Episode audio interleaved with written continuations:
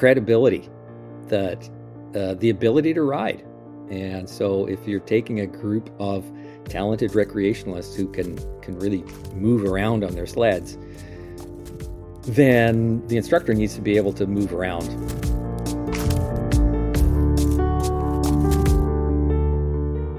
This looks this looks good, but eh, it's late at the end of the day. Let forget it. Let's let's go home. So I had to hike back up to the group, and I get to the group, and a little out of breath, and and I and I just remember, and I for some reason, as I got to within you know five feet of them, I said, "Let's go," and I changed my mind at the last second, and I regret that.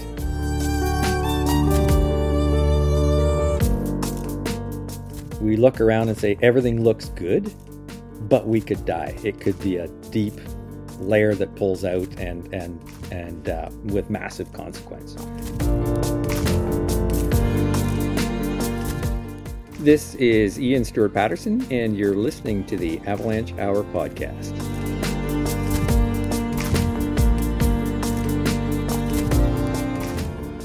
You are tuned in to another episode of the Avalanche Hour podcast, your source for great conversations within the snow and avalanche community. On today's show, Caleb talks to Iain Stewart-Patterson, who is a professor emeritus at Thompson Rivers University and a highly experienced IFMGA mountain guide. The Avalanche Hour podcast is proudly presented by Wyssen Avalanche Control. Safety through innovation. The goal of this podcast is to create a stronger community through the sharing of stories, knowledge, and news amongst people with a curious fascination of avalanches. In the conversation today, Iain discusses his unique journey as an educator who has worked extensively both in the outdoors and academia. He shares his experiences growing up in Canada and his time at Outward Bound, as well as his academic pursuits that led him to earn a PhD focused on expert decision making. Through his insights and expertise, Iain sheds light on how we can enhance our decision making abilities when venturing into the backcountry. And now, Caleb Merrill's interview with Ian Stewart Patterson.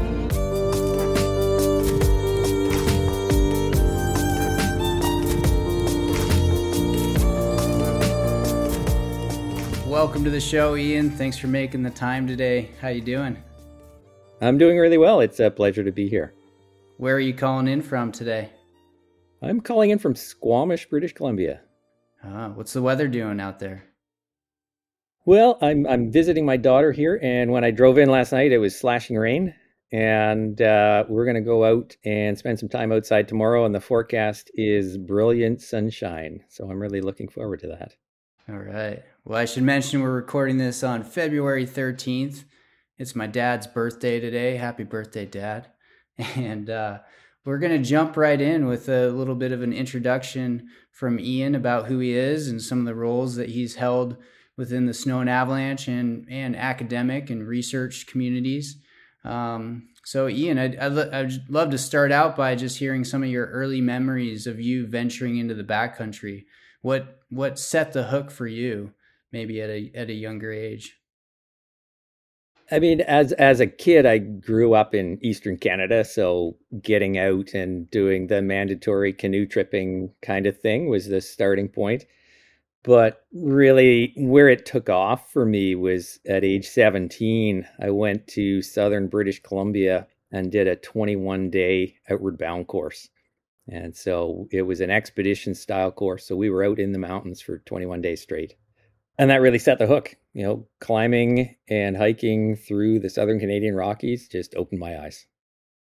And how did you, what are some early memories of winter backcountry recreation? When did you start maybe backcountry skiing or ice climbing, mountaineering? I mean, I grew up in a ski family. My dad was a ski racer and so every family vacation was was skiing and and so we traveled around the eastern canada and the eastern us and and um, i learned how to ski um, but uh, really the where it where it took off for me was was the outward bound course. And uh, the uh, moving into uh, getting excited about um, being outside and and the winter part of it, it came together. My my initial interest was was rock climbing, and then when I was 19, I moved to Calgary to go to university and got completely hooked on ice climbing. And I was fortunate that I I worked as a volunteer instructor at Outward Bound, and I was paired up with Laurie Skreslet, who was uh, one of the foundational instrumental figures in ice climbing in in Calgary in the in the late 70s. And so that really got me excited about ice climbing. And uh, at the time, I didn't really realize I was ice climbing in avalanche terrain. There was that level of uh, of uh, a little bit of uh, naivety of of the avalanche hazard, and then I experienced my first avalanche, and, and it was on a waterfall, and uh, I was trying to do the first descent of a waterfall, and I was certainly focused on that aspect of things, and completely oblivious to the fact that this was a south-facing slope with three avalanche bowls above it, and it was a warm summit, warm and sunny Chinooking day in the in the on the east slopes of the Rockies. And so, yeah, one of the bowls above avalanched and went shooting over our heads, and uh, we ran away. It was scary. so that was my. Uh, I need to know more about avalanches. And were you able to to take an avalanche course after that, or um, what was your kind of formal avalanche education that came out of that? Yeah, so I uh, kept climbing as as my primary focus, but skiing was kind of a it was a great way to get to ice climbs, and then I realized actually it's kind of fun too.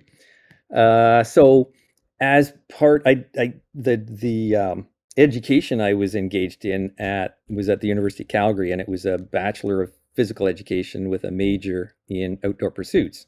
And so, as part of the outdoor pursuits program, we had avalanche training. So it was kind of uh, similar to a little bit more than what we would consider a, a two day basic avalanche course. It was a little bit more than that, but it definitely opened the doors to there's more to learn here.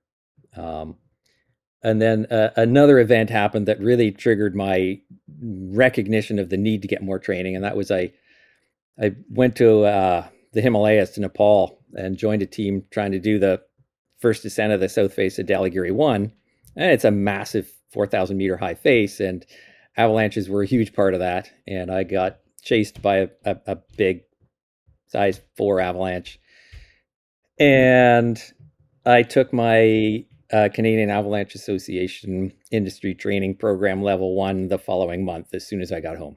Pretty fitting there, hey? Yeah, it was uh, a recognition that as I move forward, more more avalanche education is absolutely necessary. And so you're a fully certified ACMG IFMGA guide, and so uh, what did that process look like for you? When did you start taking those courses and exams, and and uh, how did that process play out within your career? You know, after doing the undergrad, I started working for Outward Bound and uh, taking people into the mountains. And any spare time was spent climbing and uh, really building that that climbing resume, both rock, ice climbing, mountaineering, high altitude, all of it. Uh, but also getting excited about skiing, backcountry skiing. And so built the resume for a while, and then at some point realized, you know, I I could actually do a guides exam, and so I signed up for both the apprentice ski guide exam and the apprentice climbing guide exam in the same year. So in five months, I did both of those back to back, and uh, started to make that transition away from Outward Bound uh, and into more traditional guiding, and working in the the Bow corridor, the Bow Valley, sort of Canmore between Canmore and Calgary, and uh, so that was the starting point of, of the guiding career. Uh, which then got interrupted two years later when I got a an, a, an option to go into a master's program and uh, back at the University of Calgary, and it was a, a master's degree in education with a focus on curriculum design for adventure education. So, so that that interrupted uh, the guiding for a little bit. I guided on on the side, part time in the summers, kind of thing and then went back to guiding uh, as soon as I graduated. then the big the big step in my career was uh, in 1992. There was a job ad for a brand new adventure guide diploma program at what was then called the University College of the Cariboo and is is now called Thompson Rivers University. And so I applied for that, and I got the job. And uh, the the first week on the job, uh, it became apparent what the challenge was going to be, and it was it was uh, the first week of June, and we had expectation to open the doors to a group of students in September. And we had no students, we had no staff, we had no equipment, we had no curriculum, we had no classroom, we had no vehicles. It all had to be built in two and a half months. And so it was a frantic two and a half months. But we got there and we opened September 4th with 22 students. Wow, that's a pretty tall order. Um, and, and so at some point, you also uh, managed to complete a PhD program. Was that at, at Thompson Rivers University? Yeah, so there were a bunch of steps going through there. Um, after uh, when I got hired at at, uh, at TRU, I was a, an apprentice guide, and so I worked on uh, building my skills to complete the full guide exams after we got the program up and running, and then uh, I running the program for many years and realizing that there I wanted to do more, and, and the idea of doing research came into the picture. Working at a university, that's one of the expectations, and so there's people around that are doing research and know how to do that. And so I applied for a sabbatical. I got a sabbatical and look wanted to look at uh, how decision making was trained at the apprentice guide level. I was starting to examine for the ACMG in the apprentice guide program. And so I was curious as to how other countries managed this. And uh, we, Canada hosted the IFMGA technical delegates meeting in 2001. And I was one of the host guides. And because I can speak French. It's my second language. I, I got teamed up with the French guides that were there and, and made some connections. And uh, they invited me to come over to France and observe, be a guest observer examiner for their apprentice winter guides program.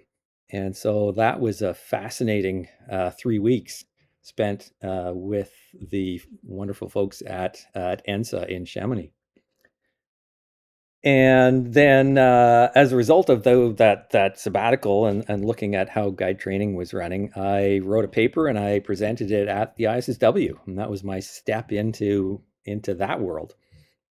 And i realized that was pretty fun.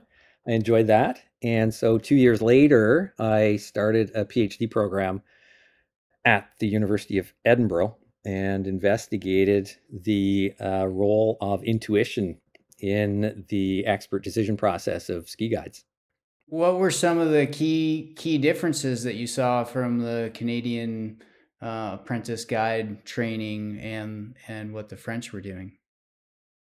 Yeah, it was it was fascinating, and I, and I looked at uh, I also looked at the American Mountain Guides Alpine Guide Training Program and the British Mountain Leader Program, and the the French program and the, and the Canadian program were the two closest they were both apprentice ski guide programs. Uh, so big differences were that the French program was um, the candidates had entered into the mountain guide program. So the prerequisites to get into the program were climbing and skiing. Whereas in the Canadian program, uh, the prerequisite is a ski prerequisite. It's a ski program, and some of the candidates may have already gone into the climbing program, but it wasn't required. And so the French candidates, the level of competition to get into the program was intense.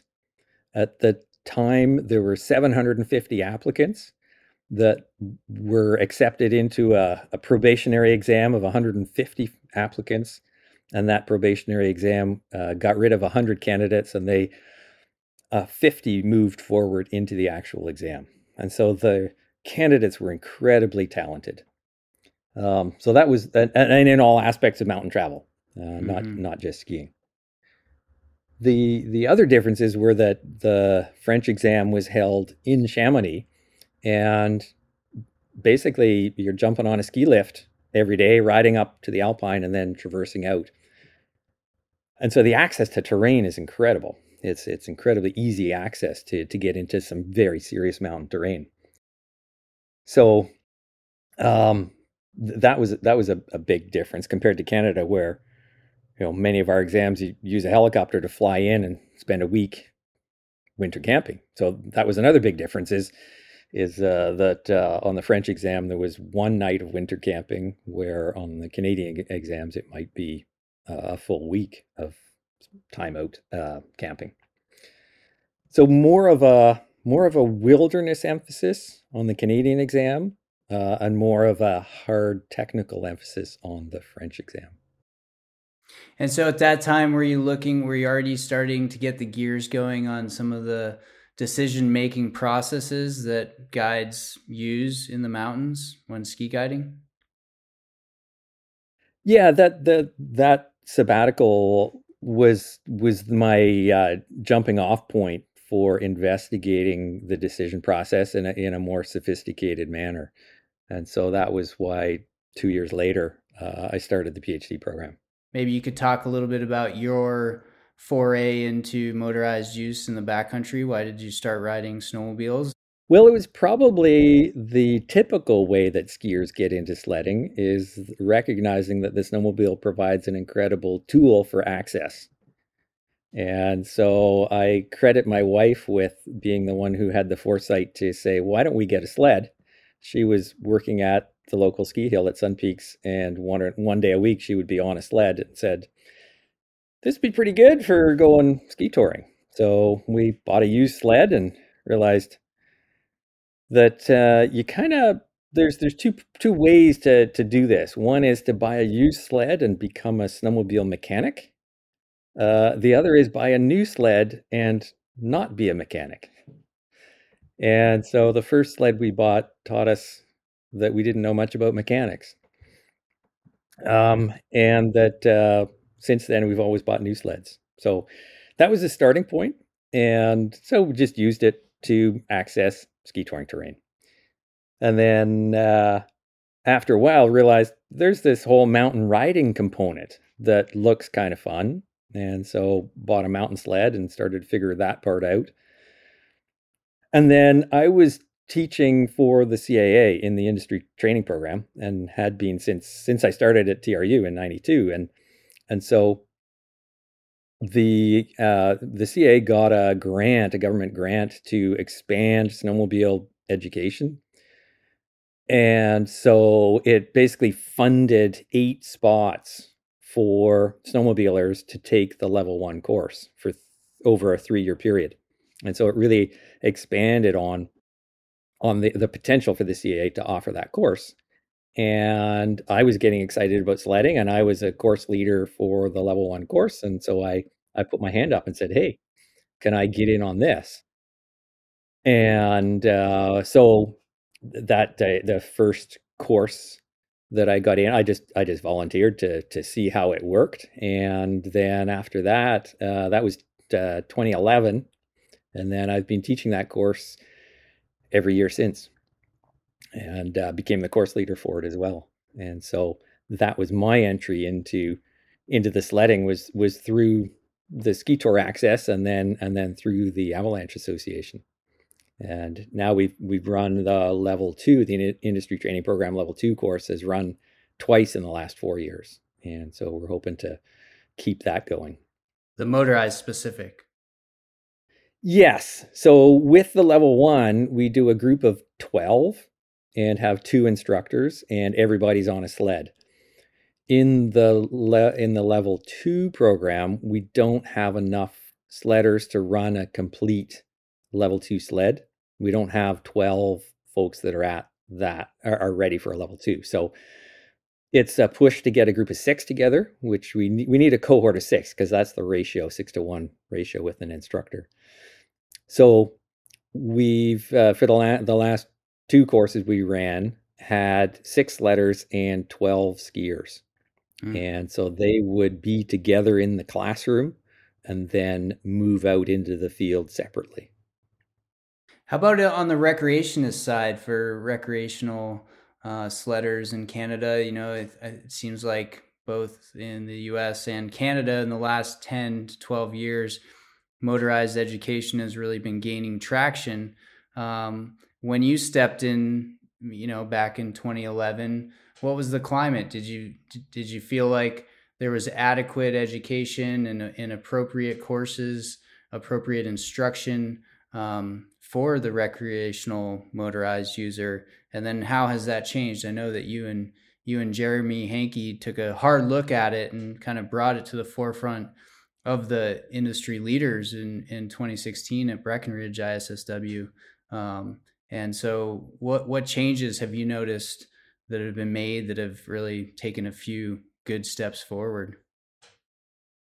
Yeah, and and you know, in uh, the in 2011 or so, the way that people became uh, educators for public recreation courses was they needed to take their their ITP level one, and so with a lack of sledders taking the ITP level one, but a demand from sledders to to to get recreational avalanche courses, it was a pretty natural fit for skiers to say, well, I'll just get on a sled and I'll teach a sled group about avalanches, um, which on the surface seems to make sense.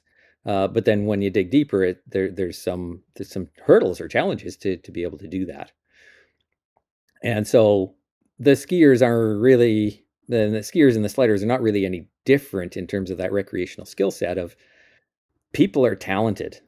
They're whether they're skiing or on a sled, however they choose to ride, there's incredible talent out there that far exceeds uh, the, the ability to to make sound decisions in avalanche terrain.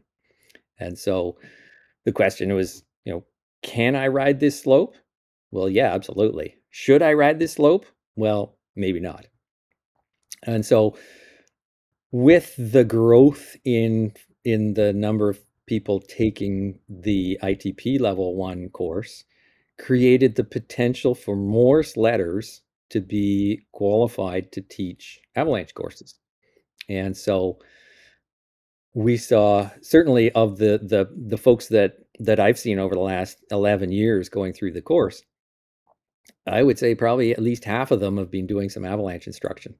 And so it's it's one of the prime outputs for them after the course is that they are are uh, on their way to being qualified to to teach uh, avalanche courses to sledders. And so really part of the key on that is is um, you know what makes a good uh, recreational avalanche instructor for a sled group. Uh, there, there's a couple of key things, and and one is credibility, that uh, the ability to ride. And so, if you're taking a group of talented recreationalists who can can really move around on their sleds, then the instructor needs to be able to move around on on the sled as well. Um, so that that's a key piece of it. And then another key piece is is um, looking at learning styles. And so I kind of look at my career as as as an educator and think of myself as an educator and and the ability to identify and address a variety of learning styles. And so if we look at the traditional model of uh, course delivery, then and take it any whether it's in high school or at, at university, it's sit and listen to somebody talk. That talking head, the lecture style. And yet, when we look at that, and this is what Jeremy and I looked at, was that um, if we look at trades training, it it doesn't work that way. That there's a whole variety of other tools available to get the message across and to create a learning environment that that works. And so the the number one thing is is hands on. That there's less talk and more action, and and that seems to be a very effective learning tool. And one of the questions that's come up, uh, uh, uh I've worked with other educators and talked about this, and and what we've been thinking about is is the concept of universal design, where we create a program that works for all styles of learners And so if we say, well, the recreational slider may not tolerate a traditional lecture style format very well, then how does that apply to other learners? How many people? Is the traditional lecture style still appropriate? And so there's some good questioning of that in terms of how can we change this? And, and perhaps COVID's helped us with that too, where we've had less face to face lecture style events happening and more online learning and different strategies around that. So, a, a, good educator needs to be able to identify the learning need of the student and and address that. And so, what I've seen with um, this this snowmobile crowd is that hands-on training works really well. That small group challenges works really well. That you challenge the group to create a solution.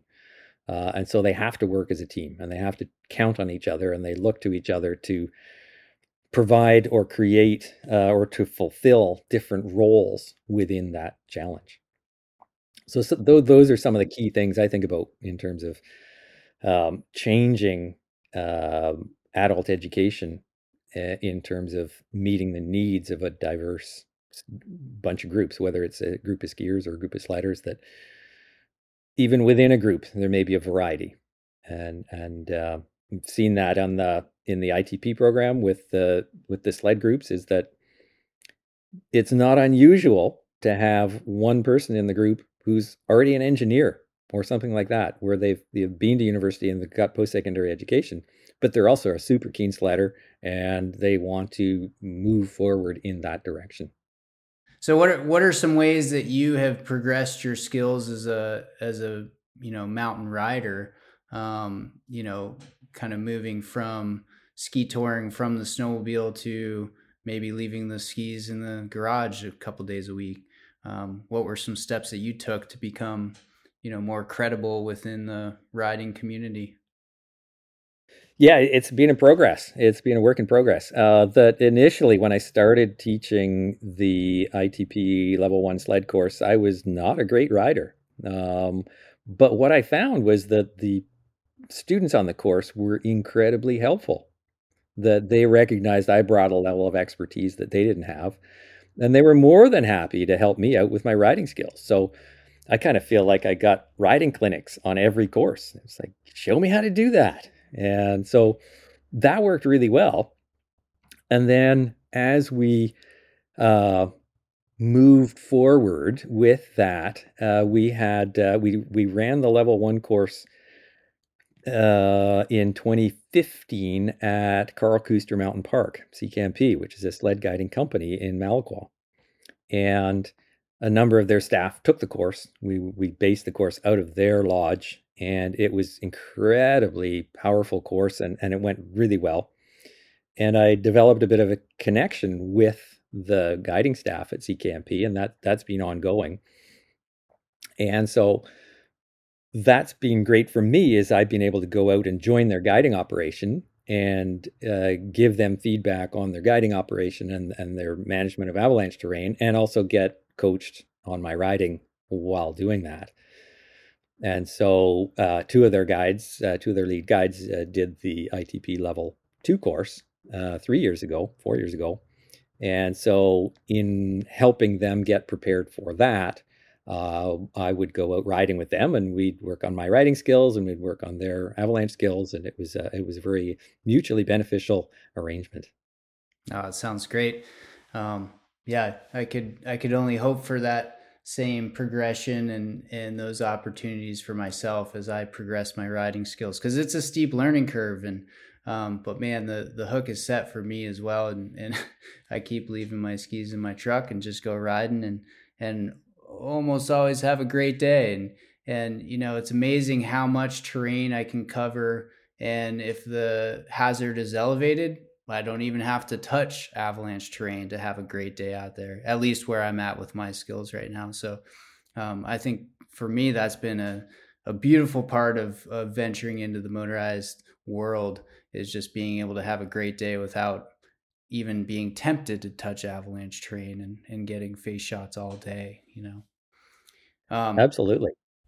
Yeah, so so I was curious how you approach your day a little bit differently if you're going to be on your sled versus um, maybe going out for a ski tour for the day. What does your tour planning process look like? Um, do you still use run lists or zone lists, or do you close specific terrain depending on the avalanche problem and distribution of that avalanche problem? Uh, lay it out for us. Yeah, and, and, I think of it as not just a, a two part answer to this, but three. And so I'll think about laying out a ski touring day, uh, setting up a ski, a heli ski day, and setting up a sled day. And that the biggest difference uh, between the ski touring day and the other two is the scale of the operation. And so on a ski tour, on a on a moderate sized day, I may ski up and back down the same slope. And so it's a slope scale hazard forecast. On a bigger day, I may traverse over the top and down another valley. And so mountain scale kind of forecasting. Whereas on a sled uh, or heli skiing, it's going to be multiple drainage scale. And so I need to be looking at my terrain management through all elevation bands. Um, and, and the difference between heli skiing and ski touring is that I can choose to uh, ski within a certain zone. Like I can choose to only ski the alpine and not go through tree line. Whereas when I'm sledding, I have to access from the bottom. And so I have to get up through terrain. And so that may add a layer of complexity to the uh, planning of a sled day is that if I'm going all the way to the alpine, then I need to plan my transitions through all elevation bands. So really, the the biggest is in that morning meeting of of where am I going to go and uh, what is the avalanche problem? Where am I going to find that problem? And so with ski touring, it's it's picking the the slope that I want to go to, this the the mountain scale, and uh, managing the avalanche problem around that. And and it may be thinking about the run, the run. You know, I'm going to ski this run, and then maybe that run as well. Um, with heli skiing, it's going to be multiple runs. It might be a hundred different runs, and depending on on on the scale of the operation. And so forecasting based, uh, they're on the run list, and the run list is a great tool.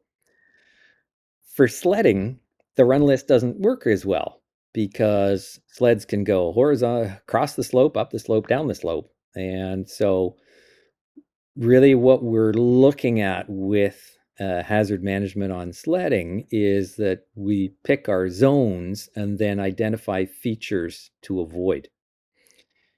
And or features that are key features and and so if we think oh there's a wind slab problem and it's in the alpine but it's only on you know northeast facing uh, pieces of terrain then i may say well this bowl is open but we avoid the left side because of that's where it's loaded up a little bit more.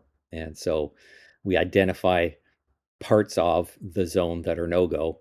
Um, or if we were going avalanche hunting, if we want to find the problem and, and go do testing on it and dig profiles or whatever, then we might say, well, here's the place where we need to go to fill those knowledge gaps that we don't know how sensitive that wind slab is. So let's go to the places where that will be and that adds adds to our, our knowledge base if we're looking at recreating or you know guiding a group in an area then it's it's going to be let's make sure we're clear with folks that this piece of terrain is is no go and this piece of terrain over here is where we will play mm-hmm.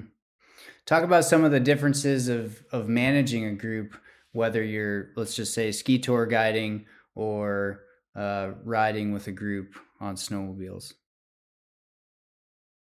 yeah, it's it's it's uh, some really significant differences, and the the key part of it is it boils down to communication. That in a ski tour group, if we are on the up track, we're probably going to be a couple meters apart, can stop, can have a conversation. Pretty easy to communicate. If we spread out across a piece of terrain and say, okay, one at a time across this piece of terrain, we may lose that voice communication and then be dependent on a radio Has everybody got a radio? Well, that that's not really normal for ski touring. We might have two radios in a group, one at the front, one at the back. But it's possible to use the radio to communicate and, and get people to, to, to then move. But ski touring, it's pretty easy to, to stop and have a face to face if if people are unclear on where to go, what to do. When we when we get on the sled and we have the motor noise and the speed of travel, it the clear communication prior to moving is becomes far more crucial because as soon as somebody is moving away from you at high speed, you can't get their attention. You know, even if everybody has a radio, they may not hear the radio over the noise of the motor. And so stopping, helmets off, communication, clarity, and then go is a, is a key part of it. And making sure it, really the best travel practice is that every every sledder has a radio and that you can talk to each other so that when you stop shut your engine off you can call over and clarify okay is this where you want me to go? Am i in the right spot? Yes okay go. So the communication part is is really the, the crucial difference between managing a ski tour group and uh, managing a, a sled group the the other piece of it uh, is the speed of travel and one of the things I I notice in my own guiding is I find it much easier to stop and poke at the snow when I'm ski touring than when I'm riding my sled. That I feel more I feel the momentum and I feel like I want to keep it going, even though it's super easy to keep going uh, or to stop and then keep going. So I'll, I, I, it's one of the things I've been thinking about a lot, a lot because I, I get out riding on my sled and it's like, oh, I, I rode all day and I actually didn't stop and dig. Well, why was that? You know, and uh, I'll put it down to my lack of fitness. So when I'm ski touring, I get out of breath and I just want to stop and I want to take a break and dig a hole. Whereas on my sled, maybe if I get stuck, I've already dug a hole and then I can look at the sidewall of the trench that I dug and poke at it. And so I don't actually have to stop another time and pull my shovel out and, and do a dig. So some definite differences there between uh, managing a group uh, on the sled versus ski touring. Do you ever pl- pre-plan areas that are are good regroup areas, good observation zones um, when planning the day out with your riding partners? Like, okay, like we're going to come to this point and, and stop and talk about what we've been seeing and then you know maybe dig in the snow a bit and then go play in this play zone. Um, is that useful to you and your partners? You're talking honest uh, on with the sled group right? Y- yeah yeah. Yeah yeah. So you know you think of i think of uh, traveling into an area and mm-hmm. trying to keep the momentum going so that we don't you know lose a lot of time in, in that in that transition. Um, but once we get into the terrain and can see the terrain, visualize it, then then key moment to stop. And I and I insist on a helmets off approach. It's like we stop and we helmets off and we talk because messages get garbled through a face mask and a helmet. And did you really hear what I said? And having that eh, meeting point in time in the field is important then when we start moving through terrain we can we can have perhaps shorter stops that don't require helmets off but any crucial decision point engines off helmets off gather round and let's talk about this. Yeah. Uh, because it's it's so easy to to lose part of that communication when there's extra noise or extra barriers in the communication. Sure. So important to stay on the same page with your partners too huh? Yeah if they if they if they start going, right, they they're not looking at you and they hit it, hit the throttle and go. It's like, well, where are you going? I thought we were on the same page. So yeah, it's super important to be stopping and checking in. Iain, talk a little bit about what's on the horizon in Canada for certifying snowmobile guides. I know you've been um, heavily in the process of of helping to develop some curriculum, uh, much like you might uh, uh, see with the ACMG or CSGA um, but more geared to the snowmobile guide. So break it down for us there. Yeah, so in, and I'm going to butcher the date a little bit, but around 2004, the BC Commercial Snowmobile Operators Association was formed. And it was a small group, I believe around eight companies that got together to start to address the needs of snowmobile guiding operations. And part of that was a guide certification program. And so they did a lot of good work on that, but seemed to not get the traction within the industry.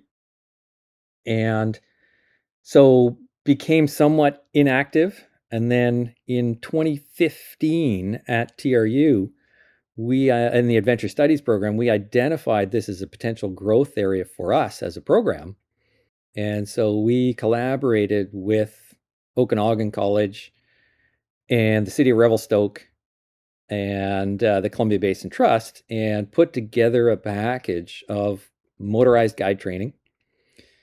And to the point of we were ready to to enact this we had money on the table from all the funding partners and we realized that doing the cost benefit analysis was it, it was going to cost too much for each participant for the potential job opportunities they would experience and the pay they would experience. So it was going to cost too much for not a great outcome. Um, so we we pulled the pin on it. We never we never we never pushed the go button on that program. And it's unfortunate because uh, here we are seven years later, and that that program would fly, and and having that money on the table would would be incredibly valuable. So, uh, two two years ago, more than that, Jeremy Henke and I have been talking about Sled Guide Association and the need for it for a while, but just bouncing that idea around. And then I've also talked with Steve Scott about it, and he's the operations manager at Great Canadian in Revelstoke. And Steve started making things happen. And uh, he and Curtis Pollock um, and Brianna Lutgar formed the Snowmobile Guides Association in uh, in 2021. And then I connected with them in the fall and we started moving it forward. And then we added four more folks uh, to the board of directors. So there's eight of us on the board of directors. And we built curriculum all last year.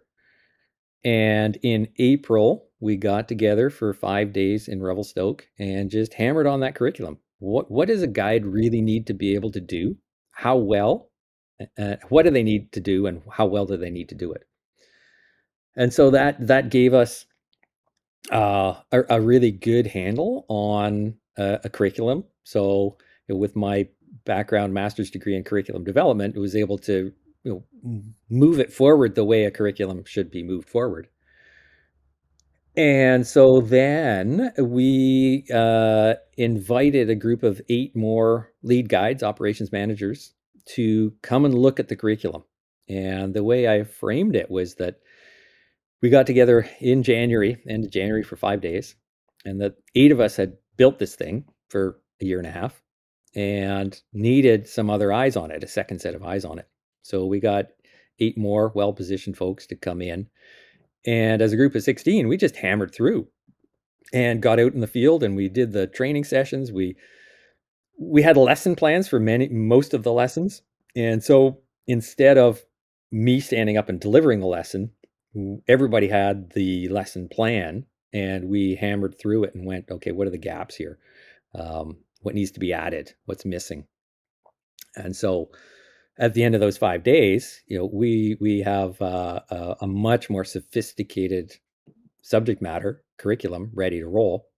And so the plan is that we will run the so we called that the beta course, and so we'll run the first actual exam in April. And so we tentatively have that set up for the middle of April, and we're looking at uh, We'll take nine people on it. And uh, the prerequisite for them will be they need to be at a lead guide level already. And so there won't be much in the way of training happening. It's more about you should already know how to do this, and let's just make sure we're all on the same page. And uh, yeah, that that will be you know really the the f- first stamp of certification. And so it's a it's an exciting step forward for a, a guiding association, and and the great thing is, you know, we've gone to look for support within the adventure industry, and we've got letters of support from basically everybody. So uh, the the Helicat Canada and the ACMG and the CSGA and and and the CAA and Avalanche Canada, everybody sees this and says this is a really important step forward, and so that's great getting that kind of support. And we've made uh, invites to the the ACMG and the CSGA to to send uh, an examiner uh, to come to the April course and help us out with building that examination process and, and, making sure that you know we can deliver a course exam at a, at a high standard. And so we're looking to the industry to help us build this.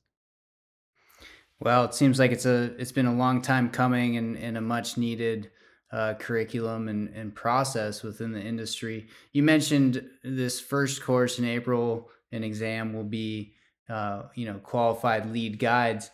Are those lead guide qualifications industry wide or operation to operation? Is there is is there a across the board Canadian lead you know snowmobile lead guide qualification list, or how does that work?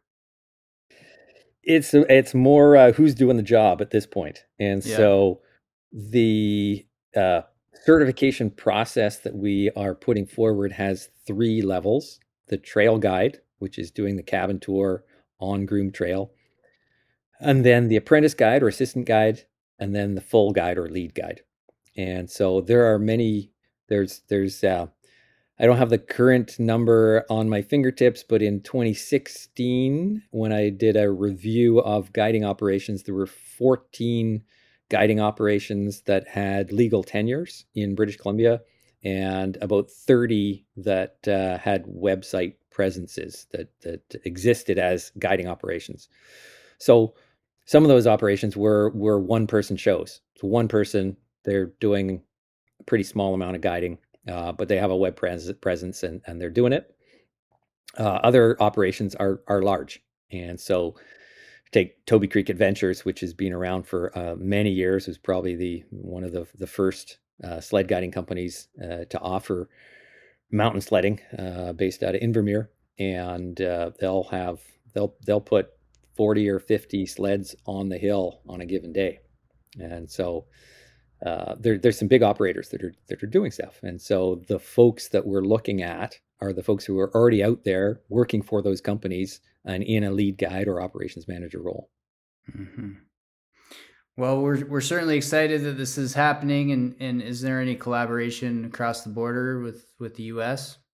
Certainly uh, the the uh, communication uh, corridor is open, and uh, we are most uh, certainly open to working with folks in the states. And you know, initially we thought, well, should we make this a North American guide certification, and then realize that that that's an, an even much bigger giant step to do, uh, and probably better to to start with one country and figure out the complexities of working with land managers and, and, all, and insurance companies and, and all that kind of stuff. Uh, but then, you know, once we get this built, uh, or as we are building it, we're certainly open to collaboration with uh, with uh, folks across the border, and hope that we can build those relationships and keep keep those going forward. And then, you know, if if we are able to build something that works, certainly happy to to share. Yeah, well, we'll just we'll let you figure it out, and then we'll just jump on the bandwagon. How about that? yeah, yeah. Uh, um. Well, Iain, I'm hoping to. I, I I think we could stay on this topic for a while here, but I'm I'm hoping to switch gears a little bit and talk about some of the research that you and others have done on kind of uh, a pressure bulb depth of a pressure bulb from a snow machine in different maneuvers on deeper persistent weak layers within the snowpack. Um, I was hoping you could maybe dive into that a little bit, some of the findings from your research uh, uh, within that study. Yeah, and and uh, where it came from was teaching the ITP level one course for sliders and showing them uh, Scott Thumlert's video that he produced as as part of his PhD, which is a really great video. Uh, and he did groundbreaking work with that. And so I showed it to the, the the groups over the years. Each year I'd show it, and I started getting comments of, this is good, but wait, there's more. And so I started investigating. Okay, what's the more? What's the missing? What's the next step? And and the next step was uh, changing maneuvers, doing more complex maneuvers. That that creates more stress on the snowpack. And so I talked with Scott about it, and I talked with Thomas Exner, who worked with Scott on the initial uh, part of the pressure bulb study, and and Thomas was keen to join us, and so Thomas and Jeremy Hankey and I.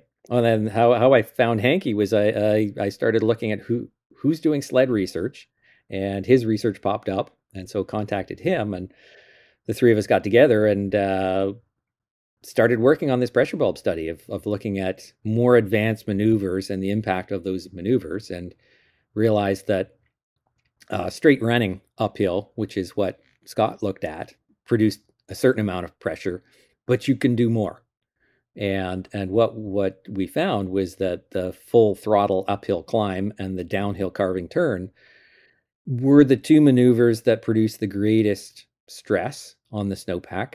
And part of the way we measured that was by looking at the depth of penetration of the sled into the snow.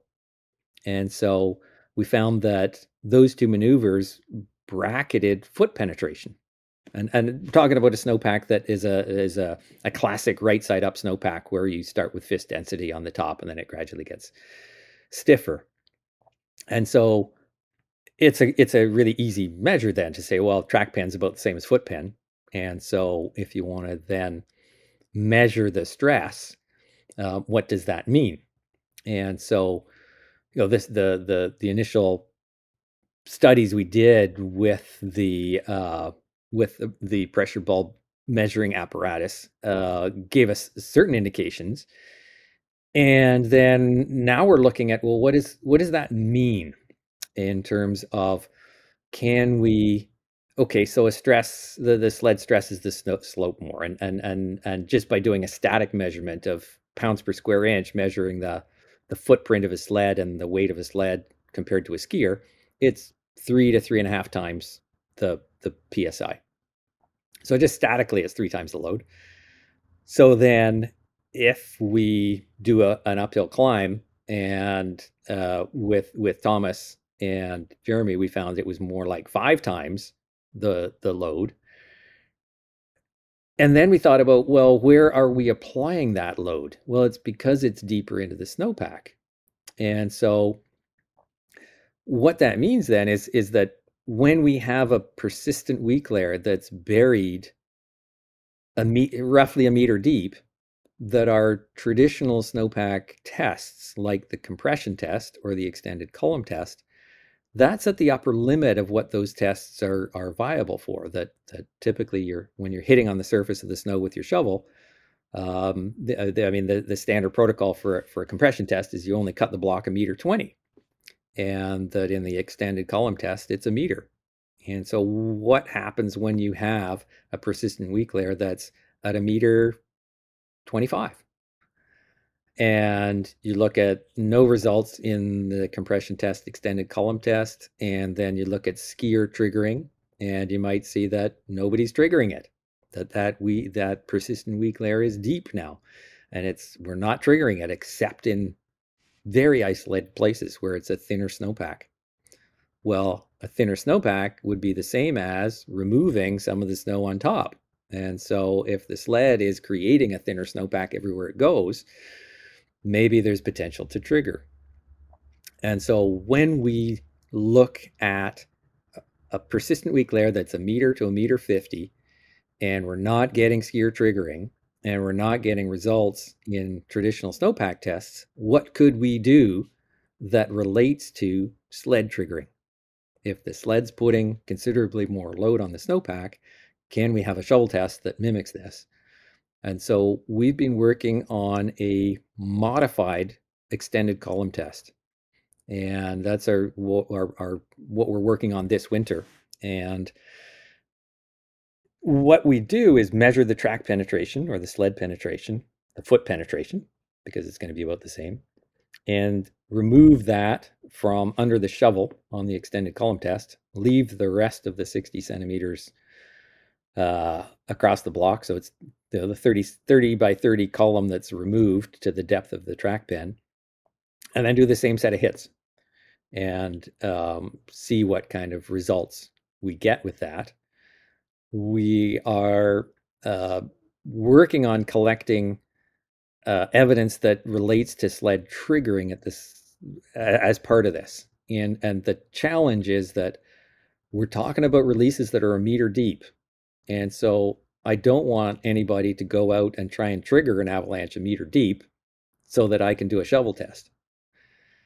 Because that's going to be a big avalanche.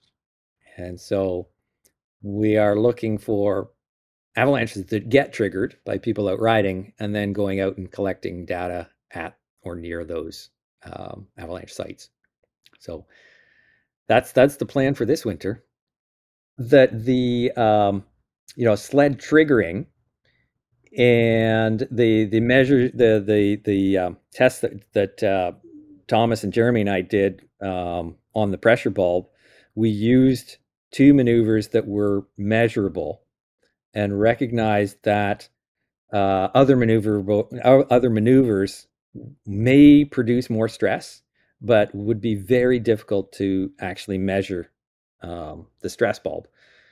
And in the last three years, I'll say the the maneuver that has become incredibly popular is the bow tie, which in my mind probably produces more stress than anything else. And so when I think about uh, the the the evolution of the sled again, where an 850 turbo with a short tunnel and no uh, no flap on it can dig the entire length of the track down into the snow uh, as as the person does a bow tie. It's it's far far deeper penetration of that stress bulb into the snowpack. So potential to tickle uh, a weak layer that's even deeper. And and so certainly in in Western Canada we've got persistent weak layers from November that are they're still there, and uh, it's a matter of when are they going to wake up? What's what's it going to take? And maybe this is a very novice question, but does track length matter? Does track length have anything to do with this? Um, potentially a, a bit, but um, certainly the short tracks, the 154 turbos, uh, are wheelie machines, and so pretty easy to stand them up and dig them in. Mm-hmm. And so, does it really matter with uh, if you had a 175? I think, well, um, theoretically, if you perform the correct maneuver, you could dig that even deeper just because the track is longer. Sure. Yeah. But I, well, I think the reality is that the the 154 tracks are are plenty long enough to dig down to those persistent weak layers. Yeah. Well, that's really cool stuff, Iain, and and thanks for you and your your other partners for doing that research. Uh, uh, it's pretty pretty cool to see that being done. Um, I was hoping we could talk briefly about some of the research that you've done on on guide and expert decision making in avalanche terrain. Um, a little bit more focused on on ski guides, perhaps, especially heli ski guides. Um, but there was a great interview that you did with Bruce Jamieson a little bit over a year ago that I'll add a link to in the show notes that everybody should watch. But I was hoping you could just kind of break down uh, the role that intuition plays in expert decision making and, and some other ways that we tend to make decisions, such as recognize recognition primed decision making. Um, give us a bit a bit of an overview there, and then maybe people can dig in a little bit further on their own. Yeah, so uh, maybe I'll credit and reference the the group that helped me with this. Is there were thirty heli and snowcat guides that worked with me for two seasons to collect the data on this, and and a fairly consistent result uh, was that they used their intuition on a regular basis, and then upon analysis was that their intuition was not trained. There was no formal training program to help build better intuition. That the training program, uh, the decision process that is uh, within the professional training programs in, in Canada certainly is highly emphasizes an analytical decision process. And so there was a disconnect between how we train our avalanche professionals and then how they actually do their job. And so that was one of the key outcomes is what can we do to to train a decision process, an intuitive decision process.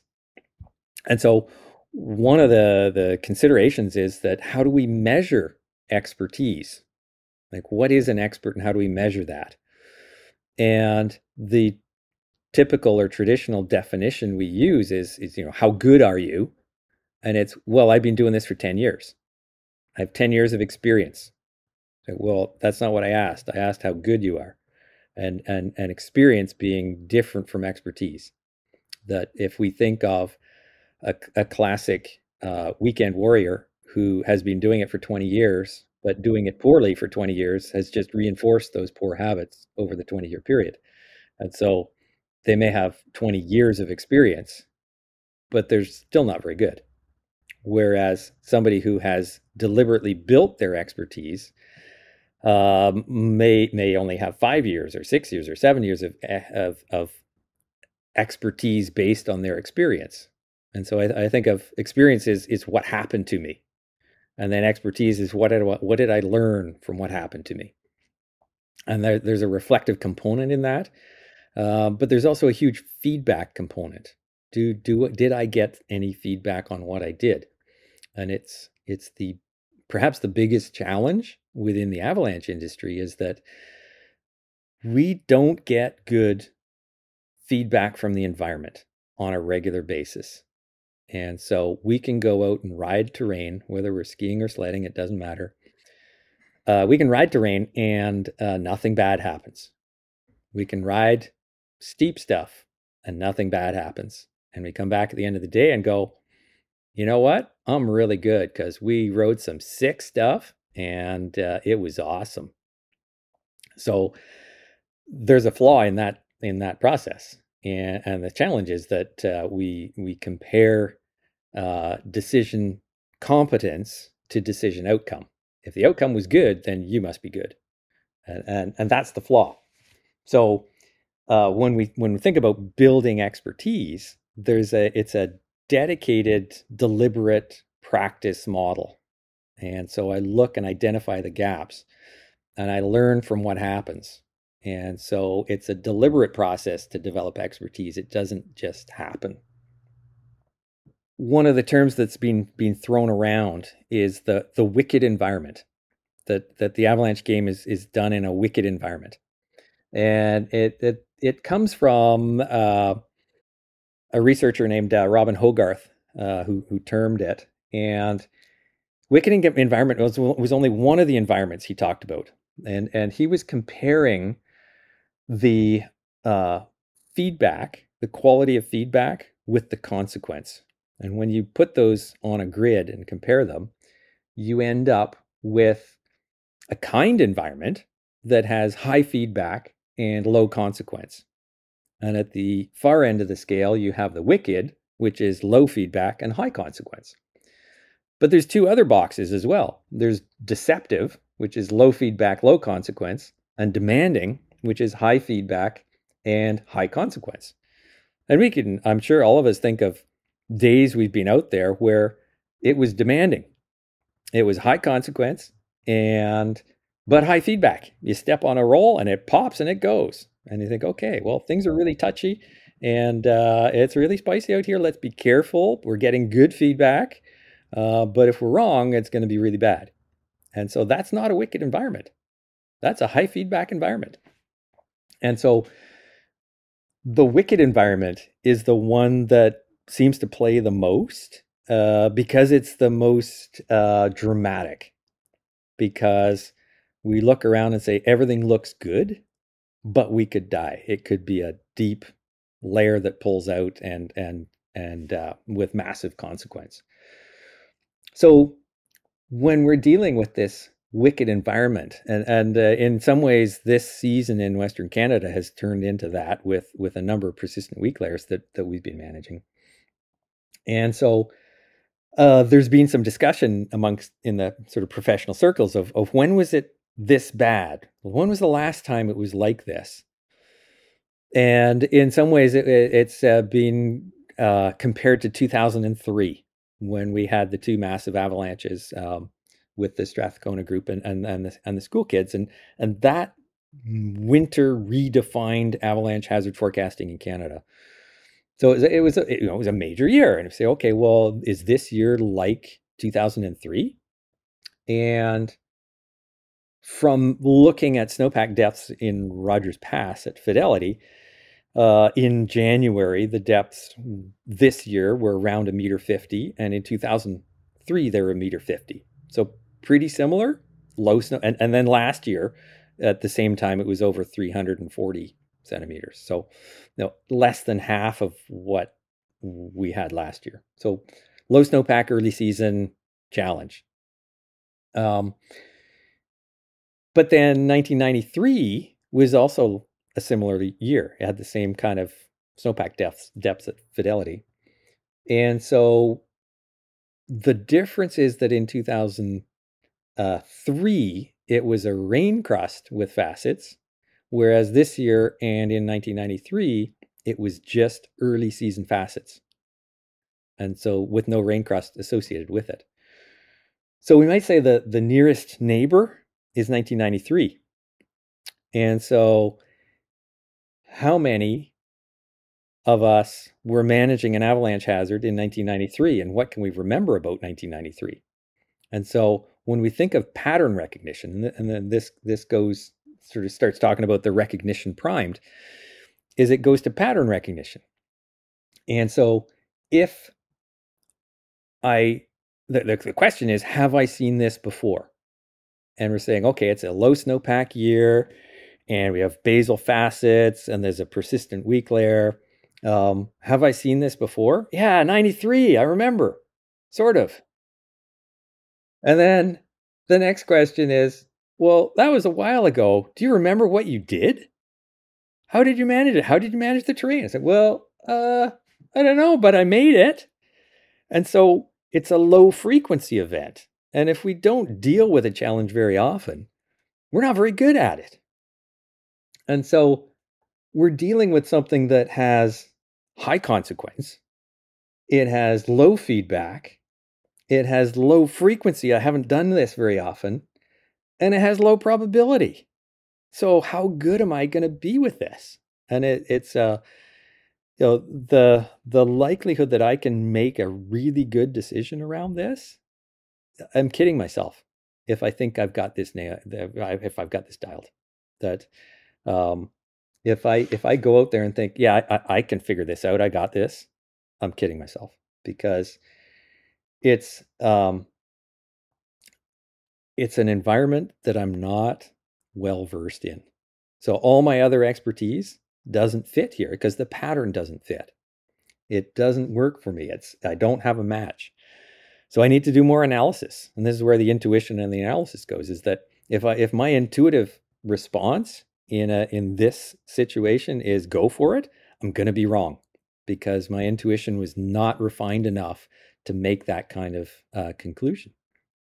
Um, so, but when I think about the consequence, and this was another piece that came out of the the uh, the the study, the PhD study, was I was gathering data in 09, 2009, 2010, which was a year plagued by four persistent weak layers, mostly surface hoar layers, three persist, three surface hoar layers in the upper prac.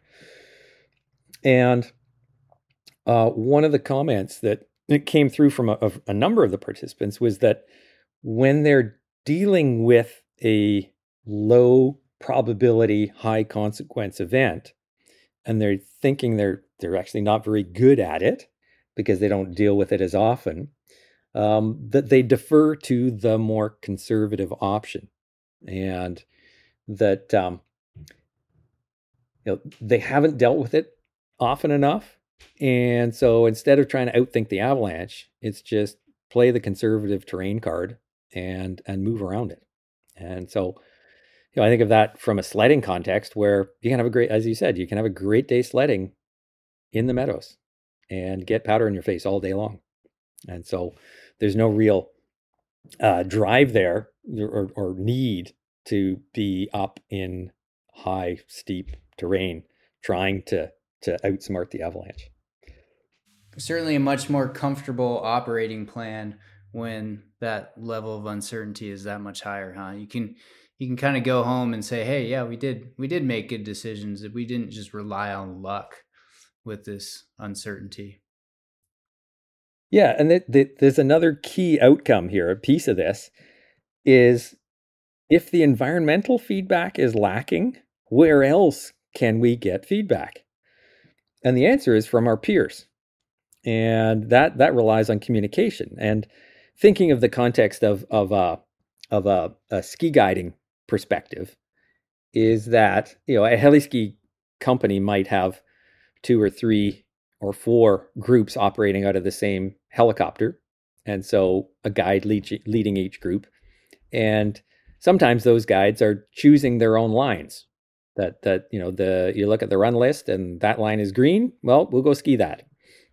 Um, depending on how you know how the lead guide works that group. And so if I ski a line and you look at it and go, "Ooh, that looks a little bold," are you going to call me out on it? And I might be your lead guide. And you go, "Well, actually, you don't want to ski it. You don't you don't like the look of it." And so if you don't call me out, the reasons might be professional courtesy that you respect my skills and ability and you respect that perhaps I saw something over there that you didn't see.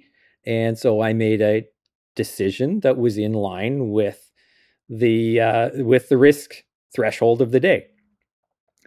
And if you do that, if you don't call me out, then you do me a disservice because I thought it was a good idea at the time based on the environmental feedback. But if you saw something that perhaps led to more caution and let it slide, then I lose out on your perspective. Whereas if you call me out and say, well, that seemed a little bold, mm, then that opens the door to discussion. But that level of professional interaction requires some pre planning. Because if at the end of the day you call me out and say, You're an idiot, what were you thinking? I'm going to be somewhat defensive. Whereas if we've set it up beforehand, saying, you know, we're going to give each other feedback, peer based feedback on our route finding decisions at the end of the day, then I'm asking you, what did you think of that line I skied? And you can reply, well, I thought it was a little bold. And so setting, pre planning, and setting up uh, the, the, the concept of, of peer based feedback can be an incredibly powerful tool within a professional environment. And it can happen recreationally too. If you're out with a bunch of friends, um, certainly, maybe even more so with a bunch of friends, maybe with folks who joined your group that you're is friend of a friend, and and they they hop on a you know go over a convex roll that you go, ooh, that was glad that wasn't me. Um, so the feedback, the lack of feedback, can be overcome by talking with each other and and using the collective expertise and wisdom within the group. Certainly talks to the speaks to the importance of debriefing in a recreational context and and the evening guide meeting in an operational more of an operational context hey. Um, yeah i really appreciate those those thoughts and and the research that you've done on that and and uh, I, I think it's important to tap into the collective knowledge and wisdom within the especially the professional guiding group um, yeah super important. Iain we're, we're running a bit short on time here but i was hoping that you could perhaps share a story of a close call or a accident or a, a pivotal moment in your career that kind of changed the way that you operate in the mountains. Yeah um I, I, I, there's one particular heli guide day that sticks out for me. And I was the lead guide for a small operation using an A star. And so we had three groups running, three groups, four guests, each with a guide. And it was a day ski operation. So we had one group that only skied four runs. We had a second group that skied six runs. And then as the lead guide, I stayed out with my group because they wanted more. And so we skied every run on the list in the area we were in. and we had 45 minutes left. And they it was one of those days. Sunshine, powder, great group, talented skiers, like everything's great. And so before flying home, and I talk with them and say, "So we got we got enough time for one more run. Do you want one more?" And they're they're just, "Yeah, absolutely." So I'm running out of options because there's one run left we haven't skied, and I've never skied it. And so I've got uncertainty in my mind. I'm not quite sure where this run goes. So I get in the machine, talk to the pilot, and say, Yeah. And I check with him on the timing. He goes, Yeah, we've got 45 minutes. We can do one more. And so I ask him about this run, and he goes, Oh, well, let's go fly, have a look. If you don't like it, we'll fly home. Okay, good. So we go fly the run, and he says, Okay, well, I'm going to drop you off there on the ridge, and then I can pick you up halfway down in the big meadow, or I can pick you up right down at the bottom of the avalanche path. And I kind of look at it and go, okay, well, top run will per- top half will be great, maybe the bottom. And so we he lets us out and he shuts the machine down at the ridge crest because we're out of radio contact. We're in a radio shadow at that point. We can't hit the base repeater. So he's my repeater. So we we ski the upper half and it's it's great. And then I poke to the edge, the rollover on the second, the bottom part, and it's good deep powder. And it's steep. It's steeper than what we were on. And I'm thinking, ooh, this looks this looks good, but eh, it's late at the end of the day. Let forget it. Let's let's go home. So I had to hike back up to the group, and I get to the group and a little out of breath, and I'm and I and I just remember, and I for some reason as I got to within you know five feet of them, I said, "Let's go," and I changed my mind at the last second, and I regret that.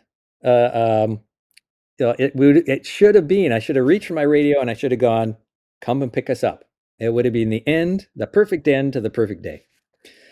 As it was, we went down over the roll, and it was steep and it was tight trees, but the powder was the best of the day.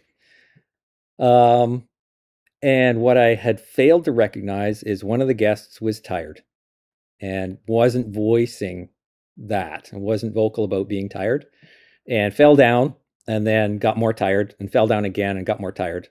And uh, so it started to take longer. And the pilot calls me and says, Are you ready? Are you ready for the pickup? And it's like, Yeah, no, I need another five minutes. And he's like, Well, you, you don't have five minutes. And so he came down and he got to the pickup and realized that the pickup was actually not flat and he couldn't set down. He had to hold power. So now I've got a machine a couple hundred feet below me holding power that I have to get down to with a really tired skier.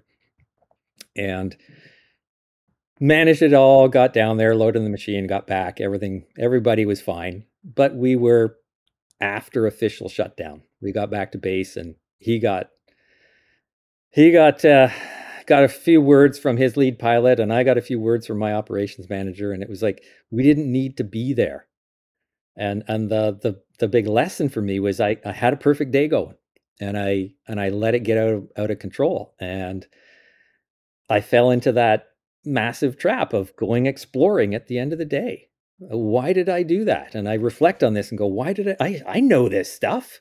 How did I become a, a, a, victim of my own thinking? Of how did I let that get, get away from me? And so I reflect on that a lot and say, well, even when things are going well, how do the wheels fall off? And and trying to stay that one step ahead of the game of of uh, anticipating the failure or finding anticipating the failure points and, and identifying that before it happens. So that was my end of my perfect day. Oh, it's a great story. Thanks, Iain um, I could I could see myself doing the same thing, and and uh, yeah, it's a good lesson for all of us to start ratcheting it back at the at towards the end of the day, huh? No more stepping it out at when uh, pumpkin time is coming up. Yeah, yeah. Well, Iain, I really appreciate you coming on the show today and sharing um, a lot of different topics that that have your gears going and and uh, appreciate all the work that you've done for the industry both the motorized and the the ski guiding industry um, and hope to tie in with you out in the field sometime get some turns in on a machine or skis. Well, you just got to remember a machine has skis. There you go. Yeah, this has been great. Thank you very much. Absolutely. Well, uh, yeah, I hope you continue to have a great winter up there and and uh, stay safe and keep having fun. Great. Thank you. And you too. Cheers. Bye bye. What an insightful conversation with Caleb and Iain. We truly appreciate you tuning into this episode. Today's music features Awaits and Spring Sun by the talented Ketsa, which can be found at ketsa.uk. Our show artwork, done by the incredible Mike T, can be found at miket.com. Tea is spelled like the drink, not the shirt. And of course, this episode was produced by yours truly, Cameron Griffin. If you enjoyed this episode, please consider subscribing and recommending us to your friends on their preferred podcast platforms. You can also follow us on social media at the Avalanche Hour Podcast. And feel free to send us any feedback or suggestions at the Avalanche Hour Podcast at gmail.com. The upcoming episode will feature Kate Coons, joined by guest host Sean Zimmerman Wall, as they discuss Kate's adventure in Antarctica. Kate will also share her insights on the importance of self care and getting enough rest, especially during the busy season. Until then, remember to always keep your head on a swivel for moving snow.